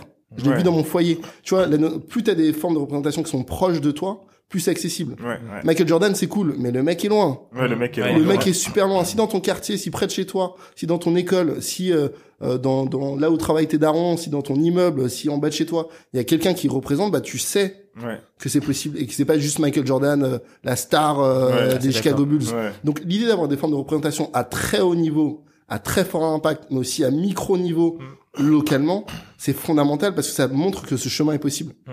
C'est dur en fait, c'est très dur d'imaginer des chemins non possibles. Ouais. Tu vois, c'est très dur de dire ça n'a jamais existé, je vais le faire. Mm. C'est dur en fait, c'est dur. Nous en tant qu'entrepreneurs, c'est ce qu'on fait. Mm. C'est pas euh, c'est pas le commun de tout le monde de, de créer ex nihilo, de from scratch, Ouais. monter un truc en disant que tu vas le faire avec la possibilité très forte que ça ne marche pas. Ça ne marche pas, bien sûr. Vraiment. Donc l'idée de créer des standards, des, enfin des standards, de créer des exemples, des référents divers, positifs qui te montrent que c'est possible à tout niveau vraiment la société. Ah et c'est là où j'insiste à tout Tous les niveau, niveaux, bien sûr. tous les secteurs et toutes les formes, c'est fondamental parce que derrière, en gros, ça crée des gens qui ont envie de créer de la valeur, d'être des exemples, et c'est comme ça que tu crées un- une société qui est positive, Mm, mm, mm. qui a envie de faire du bien, tu vois. Et c'est des histoires dont on parle peut-être pas assez. Tu vois, c'est des histoires où on parle pas assez, qu'on parle pas des minorités, on parle pas que des succès, on parle aussi des problématiques que certaines euh, peuvent, peuvent avoir. Mais je pense que l'idée de, de montrer euh, un exemple positif, Exactement. c'est hyper fort. Mais ça passe par l'éducation, ça passe par les livres d'histoire, ça passe par au niveau familial, donc au, au niveau du cercle familial, à- au niveau sportif, au niveau musical. Moi, je trouve ça ouf. hein. La première musique de France, c'est le rap. Ouais. C'est, c'est, enfin, Et puis la France est le deuxième pays au monde au niveau du rap. Ouais, c'est le deuxième marché mondial Ouais, euh, du, ouais. du rap. Donc du coup, ce que je trouve assez, assez marrant, c'est que dans les dans les euh, dans les territoires où en fait il y a il y a très peu euh, d'entraves à l'excellence, euh, on va dire sportive ou euh, artistique, à savoir la musique où tu peux faire du rap dans ta dans, ton- dans ta chambre Ouais. finalement et le sport où tu peux faire du sport à tout niveau, t'as une surreprésentation des minorités. Ouais. Parce que t'es t'es t'es à un niveau qui est équivalent. Équivalent. T'as peu de barrières en fait. T'as Ouais. pas de barrières. Ouais. Tu peux, sur la base du talent et du travail, dans les deux domaines. Hein. Ouais. Talent et travail te permettent de percer. Ouais. Le monde éducatif est différent. Mhm. T'as beaucoup plus de disparités. Ouais. Et du coup, ça montre. Super intéressant ça. Pour moi, c'est tous les sports qui ne demandent pas de moyens pour être joués. Tu vois, le basket, il te faut un ballon, ça coûte, allez, 30 balles à tout casser. Le foot, il te faut un ballon, tu peux jouer avec une paire de chaussettes pour jongler. Euh, tu, fais une cage avec avec deux suites. Et en fait, quand tu es vraiment au même niveau que tout le monde, là, tu peux montrer à quel point tu excelles. Et en fait, les sports qu'on appelle les sports un petit peu élitistes, là, on sent qu'il y a une plus grande disparité aussi parce que il y a la, la problématique d'argent et c'est pas forcément accessible à tout le monde après. Tout à fait. Tout à fait. Et ben on voit bien avec le judo aussi. Enfin, le judo, c'est c'est pas très cher. t'as un Teddy Riner, tu vois, par exemple aujourd'hui. Je vais aussi, du coup, on a parlé un peu de, de- du recrutement, tu vois. Et euh, je que tu me parles de, euh, de votre croissance. Donc, du coup, vous êtes monté à 80 employés, euh, euh, ce qui fait que j'ai l'impression que vous êtes un, un bon match entre euh, ce que vos clients demandent. Il faut savoir que de ce que j'ai dit tout à l'heure, c'est quand même des, des clients qui sont euh, américains beaucoup, euh, Spotify, Netflix, qui de base intègrent euh, la diversité comme étant normale dans leur pub. Et, euh, et du coup, en termes de réponse, j'ai l'impression que vous avez plus de facilité à, euh, dans vos cellules créatives, à dire, OK, moi, mon background, c'est celui-ci, mon background, c'est celui-là, je pense qu'on peut taper ça comme ça, et la visibilité sera plus comme ça, la phrase, faut la tourner comme ci, etc., etc. Euh, Qu'est-ce que tu pourrais conseiller euh, entre guillemets hein, à d'autres agences ou enfin qu'est-ce que qu'est-ce que tu pourrais leur dire à ce niveau-là euh Alors, Une bonne collaboration, c'est une bonne. C'est pas juste une agence créative. Et je pense que le travail, de, le travail, le talent, le succès jusqu'à présent de Derwin, c'est pas juste lié à notre qualité. Mm. C'est notre compatibilité avec des clients qui sont like-minded. Hum. Et la raison pour laquelle c'est beaucoup de clients anglo-saxons, beaucoup de clients très digitaux, beaucoup Ouais, de ouais. clients qui vont vite, beaucoup de clients créatifs, c'est parce que je pense que moi, je suis comme ça fondamentalement, que ce que j'ai marqué dans mon Darwin Code est en phase avec ça, et que c'est en phase, que nos ambitions sont en phase. Ouais. Et du coup, c'est en phase avec toute ma vision, c'est-à-dire la pub qui est pas de la pub traditionnelle, du très digital, du très inclusif, euh, beaucoup de respect, de la modernité. Et je pense que la modernité, c'est être le reflet de la société d'aujourd'hui. Oui. C'est ça la modernité, c'est être le reflet de la société d'aujourd'hui dans toute sa diversité, dans toutes Mm. ses formes de diversité. Et c'est vrai que moi personnellement, euh, en étant franco-nigérien, donc en ayant une culture francophone et une culture anglophone, l'idée de, de, de l'uni- l'unité unique de la République, j'ai beaucoup de mal. Hum. Parce que je pense qu'à l'inverse, effectivement, il y a une richesse sous-jacente à, à reconnaître la diversité des profils, Ouais. des parcours, des, des, des- de ce que là, on peut tous apporter à la France par nos spécificités qui est pas prise en compte. Et ça, pour moi, c'est quelque chose qui est très anglo-saxon. Ouais. Bah c'est ce qu'on en vit C'est très depuis des années, c'est ce qu'on a vu aux États-Unis hein, souvent. On leur envie, même si bon là c'est un contexte particulier, mais on leur envie ce, ce- cette force de pouvoir dans une série par exemple mettre en avant différents types de personnes avec euh, différentes identités, etc. Même si c'est sous le couvert du drapeau américain, t'arrives quand même à ressentir. Et ce qui fait que je sais que pour beaucoup, on a beaucoup plus de facilité à se sentir euh, représenté proche des Américains, proche des ouais. Américains que des Français, ce qui est quand même un drame. Déjà, déjà le Cosby Show. Moi, j'étais tout petit. Le Cosby Show, euh, un, un, un père de famille. euh, il était avocat. Il, a, il est avocat, la mère est Euh, médecin. La mère est Claire- médecin. Claire Huxtable. Ouais, euh, la famille Huxtable, euh, père avocat, femme, femme médecin, mère médecin, machin. même moment en France, on a Mousse Diouf. Euh, Julie Lescaut. Euh, 80 Cosby Show, 97 euh, Julie 80, Lescaut, je ouais, exactement. Et, et tu vois, voir ça quand t'es petit, pour toi, c'est normal. Après de te Et puis, je pense qu'il y a un truc qui est hyper intéressant dans le Cosby Show, et on, évidemment, on efface le, le débat sur Bill Cosby, Oui, oui, euh, qui oui, est pas non, sujet, non, évidemment. pas. En fait, Cosby Show, c'est pas l'histoire d'une famille noire américaine. Mm. Comme Will Smith, c'est pas l'histoire d'une famille euh, Mm. noire américaine spécifiquement. Ouais. C'est l'histoire d'une famille américaine. qui se ouais. trouve dans euh, Cosby Show euh, vit euh, je sais pas où à New York ou je sais pas au milieu des États-Unis Mm. et les autres à Philadelphie Mm, et à mm. Beverly Hills. Mm, C'est ouais, tout. c'est tout. Et ils ont un butler qui est noir, qui s'appelle Jeffrey, et puis un, un enfant qui est un nerd. Donc tous les noirs sont pas cool, Ouais. euh, et tous les noirs savent pas danser parce que parce que comment il s'appelle déjà?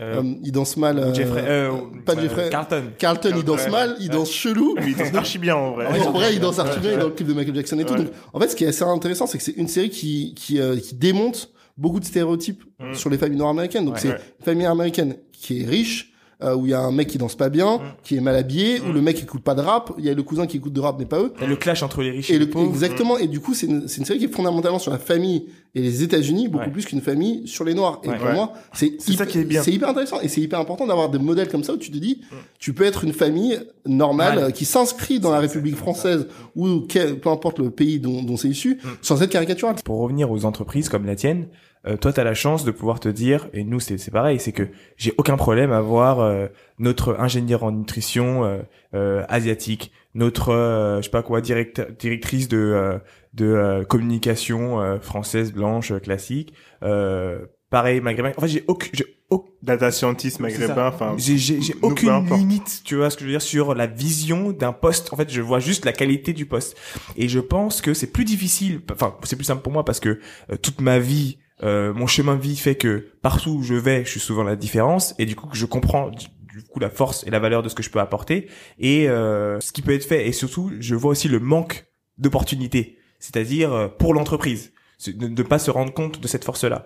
Et je, mais je me mets aussi à leur place et je me dis parce qu'on parle vraiment de d'engager à des à des euh, postes stratégiques, tu vois. Ouais, les postes clés, hein. On parle poste pas, enfin, les postes d'en bas, enfin, il y en a plein, oui, il y a pas de souci, être Oui. vendeur dans un magasin, oui. Non, mais là, on parle, on parle des postes clés. tu vois, et, et se dire, ok, en fait, de toute ma vie, quand je regarde, pas moi personnellement, mais ces gens-là, ils peuvent se dire, en fait, non, j'ai j'ai du mal, en fait, à voir, euh, Visualiser, ouais. telle personne au poste de directeur de machin, ou CMO, ou truc. J'ai pas de référence similaire. J'ai pas, c'est ça. Ouais. Mais du coup, moi, pour être, pour, pour en revenir à un client que, que j'aime beaucoup et euh, qui est important pour nous à l'agence, Netflix. En vrai, moi, j'ai été, euh, je suis très fier de bosser avec eux. Je bosse avec eux depuis 2014, ce que je vous disais précédemment. La semaine dernière, où en gros, ils ont nommé euh, Bozuma Saint John Ouais. Ah oui. CMO, CMO, ouais. monde de Netflix. Donc une des boîtes, une des boîtes, je pense qu'il y aura la cote euh, financières à la bourse les plus importantes, que la boîte a donné, je crois, 100 millions, euh, Ah aux- oui. 100 millions de dollars, Black Lives Matter. au- pas Black Lives Matter, aux Black Businesses, donc Ouais, les ouais, banques, ouais. ils ont financé les, Les banques, banques, ouais. dédiées au, Black owned business, au- au ouais. Black owned business, Mm. et que le patron, donc Reed Hastings, de sa poche perso, il a donné 150 millions pour les universités nord-américaines. Mm. Je me suis dit, franchement, que cette boîte-là, c'est genre, faisait, agissait, Mm. et pas juste faisait un post sur les réseaux ou une vidéo. Tu vois, je trouve que leurs leurs contenus sont déjà progressistes. Leurs contenus sont vraiment progressistes Ouais. sur ces questions-là. Ava, Ava Duvernay, etc. Donc il y a des vraies propositions Bien sûr. réelles. Tu peux le faire à travers ton produit, mais je trouve que le faire à travers tes ressources humaines et des postes stratégiques globaux, c'est un signal fort. Mm. Femmes, noires, CMO global, c'est fort. Et, Donner- et puis en plus, ce n'est pas, c'est c'est pas n'importe qui. C'est hein. n'importe Ah qui. non, c'est c'est un, n'importe qui. Ils sont allés Ah, prendre la roquette. c'est un euh, C'est un énorme calibre hein, qu'ils ont pris. Ouais. Mais je trouve que les trois actions du coup qui viennent de la, la thune du fondateur, la thune de la boîte et un poste stratégique, Ah bah oui. Mm. c'est trois actions qui sont concrètes et franchement que j'admire.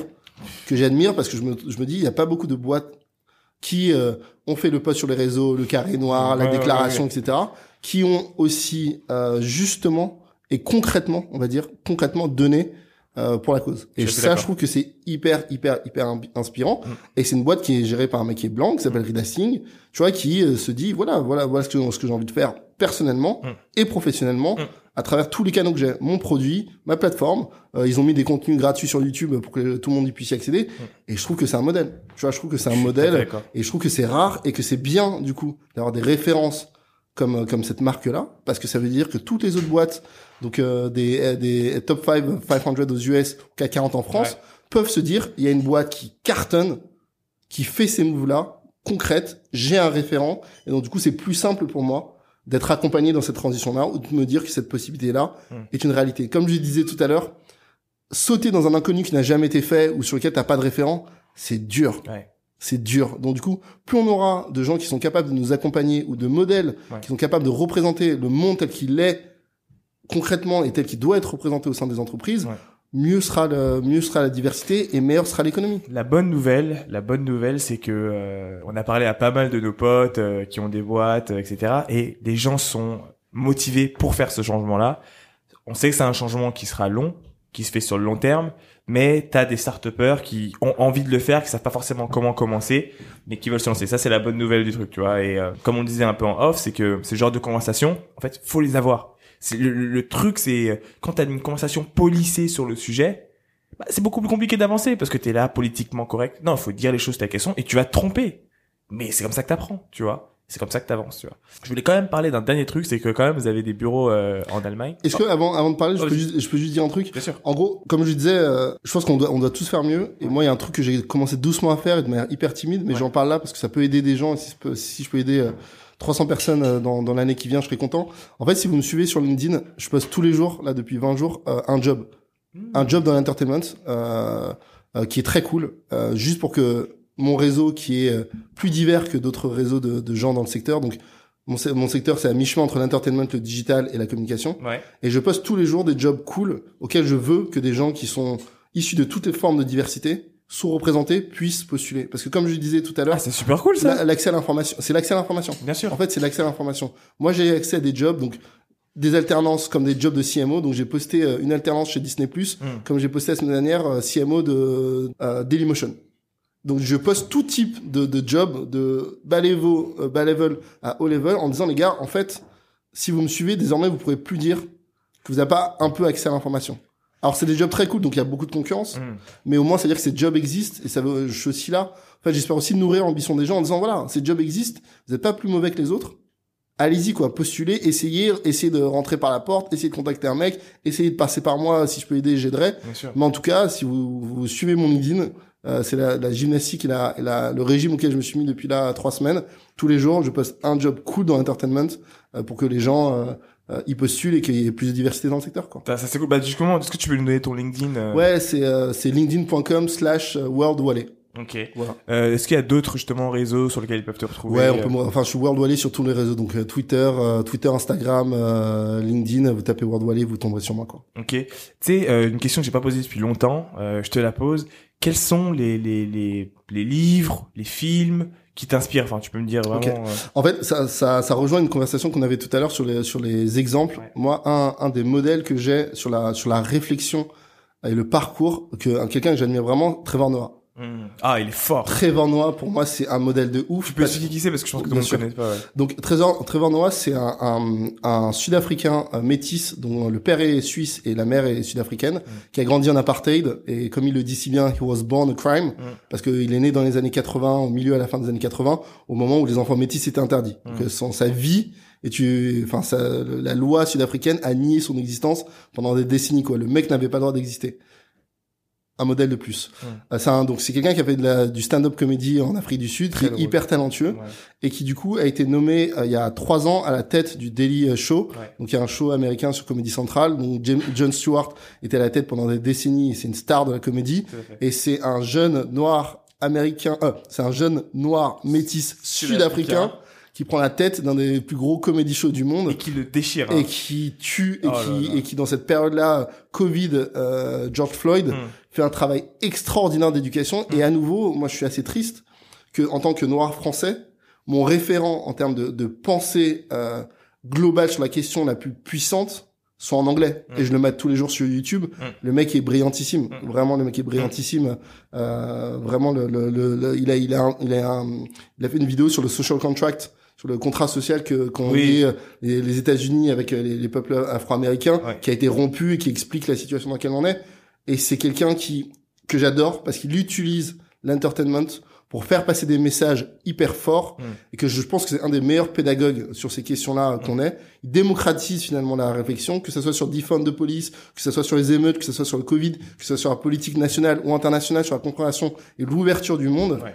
Il fait un travail au quotidien qui est fondamental. Donc vraiment, euh, le mec à mon âge, je crois, il a 35 ans, il est Ouais, un, un peu 35. plus jeune, mais je trouve qu'il est brillant. J'en profite hein, d'ailleurs, euh, garde ce que tu vas dire, j'en profite pour dire que euh, euh, pour tous nos auditeurs finalement, euh, je pense que vous vous rendez compte au fur et à mesure que si les, les langues sont détendues, donc on peut parler de ce genre de, de questions minorité, business et tout ça en même temps de façon euh, super cool et à l'aise. Et je pense que on, on- ce qu'on essaye de faire là c'est euh, parce qu'on sait qu'on a vraiment euh, une population très diverse qui, qui nous écoute c'est discutez-en avec vos amis, il n'y a pas de problème en fait. C'est vraiment en mode chill, on en parle, vous n'êtes pas obligé d'être tendu.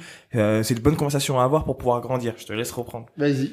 euh, donc c'est vrai que moi je, je, je lis beaucoup de, de littérature business. Ouais. Donc je suis très, euh, je lis Inc.com, euh, je lis Harvard Business Review.com aussi Ouais. sur des sujets RH parce que en vrai, ce que je trouve intéressant aujourd'hui et ça me passionne et c'est vraiment le message que je veux passer.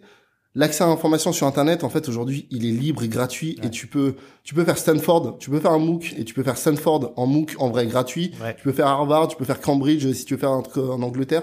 Vraiment, il y a beaucoup, beaucoup, beaucoup d'informations qui sont gratuites, disponibles Ouais. en ligne. Et si tu parles pas anglais, bah déjà il faut que tu apprennes parce que c'est important. Et sinon Google Translate, euh, tu auras peut-être 80% d'informations qui sera accurate. Ouais. Donc vraiment, moi c'est c'est les sources d'informations que j'utilise au quotidien. Euh, après, qu'est-ce que je- qu'est-ce que je lis beaucoup? Euh, Je crois que c'est tout. Hein. Après beaucoup d'entertainment, vraiment. Mais tu vois, à mi-chemin quoi. Je regarde John Oliver euh, toutes les semaines. Euh, c'est des c'est des choses qui m'inspirent aussi, que je trouve euh, très fortes. Euh, c'est un peu ça mes, mes abonnements YouTube. Euh, après Insta, vraiment je suis de tout. Euh, je suis Ouais, de tout. Et après musicalement, euh, YouTube Music, Spotify, euh, beaucoup de Netflix. Euh, voilà. Qu'est-ce qui... Et je suis très chaud à aller voir tout simplement Noir le, le 8 juillet. Ah, faut que j'aille le Je voir. trouve Ouais. que la bande annonce m'a fait euh, mourir de rire. Faut que j'aille le voir. Euh, vraiment voilà, ma femme est enceinte et je devrais pas sortir euh, pour aller au cinéma. Ouais. Mais en vrai, j'ai fait une petite exception pour aller voir ça. euh, Il y avait un truc vraiment intéressant, c'était sur euh, comment dire l'accès finalement à, à l'éducation, etc., qui est beaucoup plus simple aujourd'hui. Et je pense que si on arrive vraiment euh, en tant que société à trouver une façon de euh, mettre la disquette aux petits plus jeunes, c'est-à-dire euh, qui comprennent beaucoup plus jeunes. Il y en a qui y arrivent, hein, mais bon, c'est pas la majorité, mais 14 ans, 15 ans, comme j'essaie de faire avec mon petit neveu, à faire son propre site internet à 12 ans, etc. euh, de se dire, ok, en fait, j'ai accès à tout ça et tout seul, je vais commencer à regarder, je vais, je vais m'éduquer sur plein, plein, plein de choses. Mais je, je pense que justement, la, la différence sera, euh, beaucoup moins forte parce que je pense qu'on arrive dans une société, on en parlait tout à l'heure avec Dicom, où euh, le CV va laisser place euh, au... Euh, comment t'appelles ça, Dicom? Les achievements, euh, À côté, le CV et l'autre truc, les c'est... faits. Soft Soft skills. skills. Tu vois ce que je veux dire? Et je pense que ça va laisser place aux entre guillemets soft skills. Donc bien sûr, tu auras ton ton cheminement, mais dans, enfin, je pense que tout le monde est un peu au courant. Dans 10 ans, 20 ans, l'université, enfin, il y aura toujours le nom de l'université, mais tu iras plus forcément dans le lieu. Les, les cours seront disponibles et tes profs euh, euh, seront euh, un peu partout dans le monde, tu vois. Ouais, et puis après, je là-dessus, sur, sur la notion de de- d'éducation de, pédagogie, je pense qu'il y a un, un espèce de, de tsunami qui se prépare sur l'automa- l'automatisation, Mm. la robotisation qui va Ah, c'est clair. euh, balayer beaucoup de taf, Ouais. beaucoup de taf opérationnel, mécanique, comptable, des- tu vois, des fonctions euh, bancaires, des fonctions euh, très opérationnelles vont disparaître. Ouais. Et donc du coup, la capacité d'avoir des gens qui savent apprendre, Mm. tu vois, moi c'est quelque chose que je cherche fondamentalement dans mes équipes, c'est des gens qui savent apprendre parce qu'en fait entre ce que je fais maintenant, ce que je faisais il y a 10 ans, ça n'a rien à voir. Mm. Entre ce que je fais aujourd'hui, ce que je ferai dans il y a 10 ans, ça Ouais. n'aura rien à voir. Et donc du coup, moi je suis pas à la recherche d'experts euh, assis sur un savoir. Je suis à la recherche de gens qui sont capables de devenir très vite experts et de réapprendre euh, deux ans après quelque chose de différent parce que le poste aura changé, le monde, le monde aura changé, les consommateurs auront changé, les préoccupations des marques auront changé. Et je pense que c'est fondamental pour toute entreprise d'avoir une vision claire et une mission, mais de se rendre compte que le chemin pour atteindre cette mission-là ou ce point-là va passer son temps à changer. Et si la structure et l'agence, enfin pardon, si la structure et les talents ne sont pas capables de s'adapter, ils mourront. Et c'est pour ça aussi qu'on s'appelle Darwin, pour l'évolution. Mais c'est ouf parce qu'on va, rester sur l'innovation, sur Darwin. Quand tu regardes à l'échelle de l'homme et de l'humanité, avant, on était en constant apprentissage. On est arrivé à l'ère de l'industrialisation et du coup, on est passé à l'abrutissement. La entre guillemets, répétition, la la répétition. euh, J'ai oublié tous les tous les noms là, mais Forte, Ford, le terrorisme, euh, ouais, la répétition. et euh, et du coup, on est arrivé à la répétition et aujourd'hui, finalement, on se retrouve dans la première phase qui est celle de constamment être en train d'apprendre finalement comme un ordinateur. Et c'est marrant parce qu'on demande aux ordinateurs de faire ce travail-là et d'apprendre toujours plus constamment. Et nous, on voudrait rester sur un, même si c'est pas vraiment le cas, on veut pas rester sur ça, mais tu vois, sur cette répétition, tu vois. Et, euh, et aujourd'hui, non, je suis tout à fait d'accord avec toi. On, Darwin, on part dans, dans, on repart du coup sur un monde dans lequel on doit apprendre constamment. Tu dois Permanent. constamment apprendre. Il y a, on a, et on a les moyens d'apprendre. Et je pense que c'est fondamental, effectivement, à tout âge. Mm. Euh, moi, j'ai 37 ans là, donc j'ai fait une première carrière dans l'audiovisuel, j'ai fait une deuxième carrière dans la communication, qui me dit que dans 10 ans, je ferai pas une carrière dans autre chose. Euh, voilà, et c'est important de garder ça en tête et d'avoir conscience que toutes tes expériences te donnent du savoir-faire, des soft skills qui te sont utiles pour pour le futur, mais qu'il faut passer son temps à réapprendre, quoi. Et, et c'est, moi, j'adore ça. J'adore ça. Pour le coup, Pure- j'adore ça. Pure curiosité, est-ce que tu as déjà une idée de, de, de comment tu veux apprendre à tes enfants? Euh, alors, ça, ça rejoint mon point de vue sur le monde. Euh, vous l'avez compris, moi, je suis passionné de- d'entertainment Mm. et j'apprends. Je pense que dans la nature, euh, si vous regardez les documentaires anim- animaliers et tout, en fait, on apprend beaucoup par le jeu. Bien sûr. On apprend par le jeu. Et donc, euh, moi, je parle à ma fille qu'en anglais. Hmm. Donc, euh, je, et ma deuxième fille, pareil, je ne lui parlerai qu'en anglais et la maman parle en français. Et je passe mon temps à Ah les amis, tout ça c'est bon, il faut. et, et, et je, je passe mon temps à apprendre par le jeu. Je pense que c'est la meilleure pédagogie. Et tu vois, les lionceaux, pour apprendre à chasser, bah, ils s'amusent avec la maman euh, lionne. à- et je pense que moi, l'apprentissage doit pas être quelque chose de dur, de douloureux, difficile, pesant. ouais. Ça doit être ludique. Et je pense que notre cerveau, il retient plus facilement les paroles d'une chanson espagnole Bien sûr. que euh, la conjugaison euh, de poder en espagnol, tu vois. clair, Et clair. donc du coup, l'idée c'est de te dire, utilisons et c'est ce que j'aime, utilisons et ce que j'essaie de faire en permanence, Mm. utilisons l'entertainment, toutes ses formes quoi, le cinéma, la musique, le théâtre, le dessin, utilisons toutes les formes possibles de divertissement pour apprendre à éduquer les gens, pour créer un monde meilleur. Donc t'es pas trop contre l'écran, du coup, euh, t'as pas trop ce genre de. Si euh, en vrai, euh, je le fais parce que je pense que physiologiquement c'est pas génial pour les enfants d'avoir des écrans, Ouais. euh, mais quand je dis le jeu, c'est des cartes à jouer. Ouais, Tu vois, ça peut être des cartes à jouer, ça Ouais. peut être de l'imitation, euh, c'est c'est tout ça. Je pense que t'apprends, euh, tu sais, euh, en faisant le perroquet, en imitant euh, quand ma fille m'imite et qu'elle répète mes phrases comme un perroquet en se foutant de moi, bah elle apprend. Bien voilà, donc très honnêtement, elle regarde la télé en période de Covid. Je connais pas, je connais très peu de parents qui n'ont pas mis un enfant devant un écran pendant le Covid quand il n'y avait pas l'école. en vrai, en vrai, voilà. Euh, mais on, on essaie de limiter. Mais voilà, je crois fondamentalement que le jeu, l'entertainment sont les meilleurs véhicules Mm. euh, du changement. Voilà, c'est ce que je pense fondamentalement. C'est pour ça que je fais mon métier. Ouais. C'est pour ça que la personne, une des personnes qui m'inspire le plus, c'est Trevor Noah. Ouais. Et c'est pour ça que voilà, je crois fondamentalement que mon, mon métier a du sens, et que c'est comme ça qu'on doit qu'on doit continuer à le faire pour des marques, mais aussi pour changer le monde. Oh là là, ça va être le mot de la fin. Et quel mot de la fin? Euh, écoute, voilà, on est heureux de t'avoir reçu sur ce podcast-là, super enrichissant. Euh, nous, vous pouvez nous retrouver sur Instagram, at this underscore Lucky Day, sur toutes les bonnes plateformes, donc Spotify, Apple Podcast, euh, Deezer et j'en passe. Euh, N'oubliez pas de nous laisser euh, des commentaires et surtout les 5 étoiles qui nous permettent de remonter et si vous avez aimé ce contenu, le faire partager. Et on est bien évidemment sur YouTube, dans lequel vous pouvez retrouver euh, nos vidéos en full. Merci beaucoup. Salut. Merci. Ciao.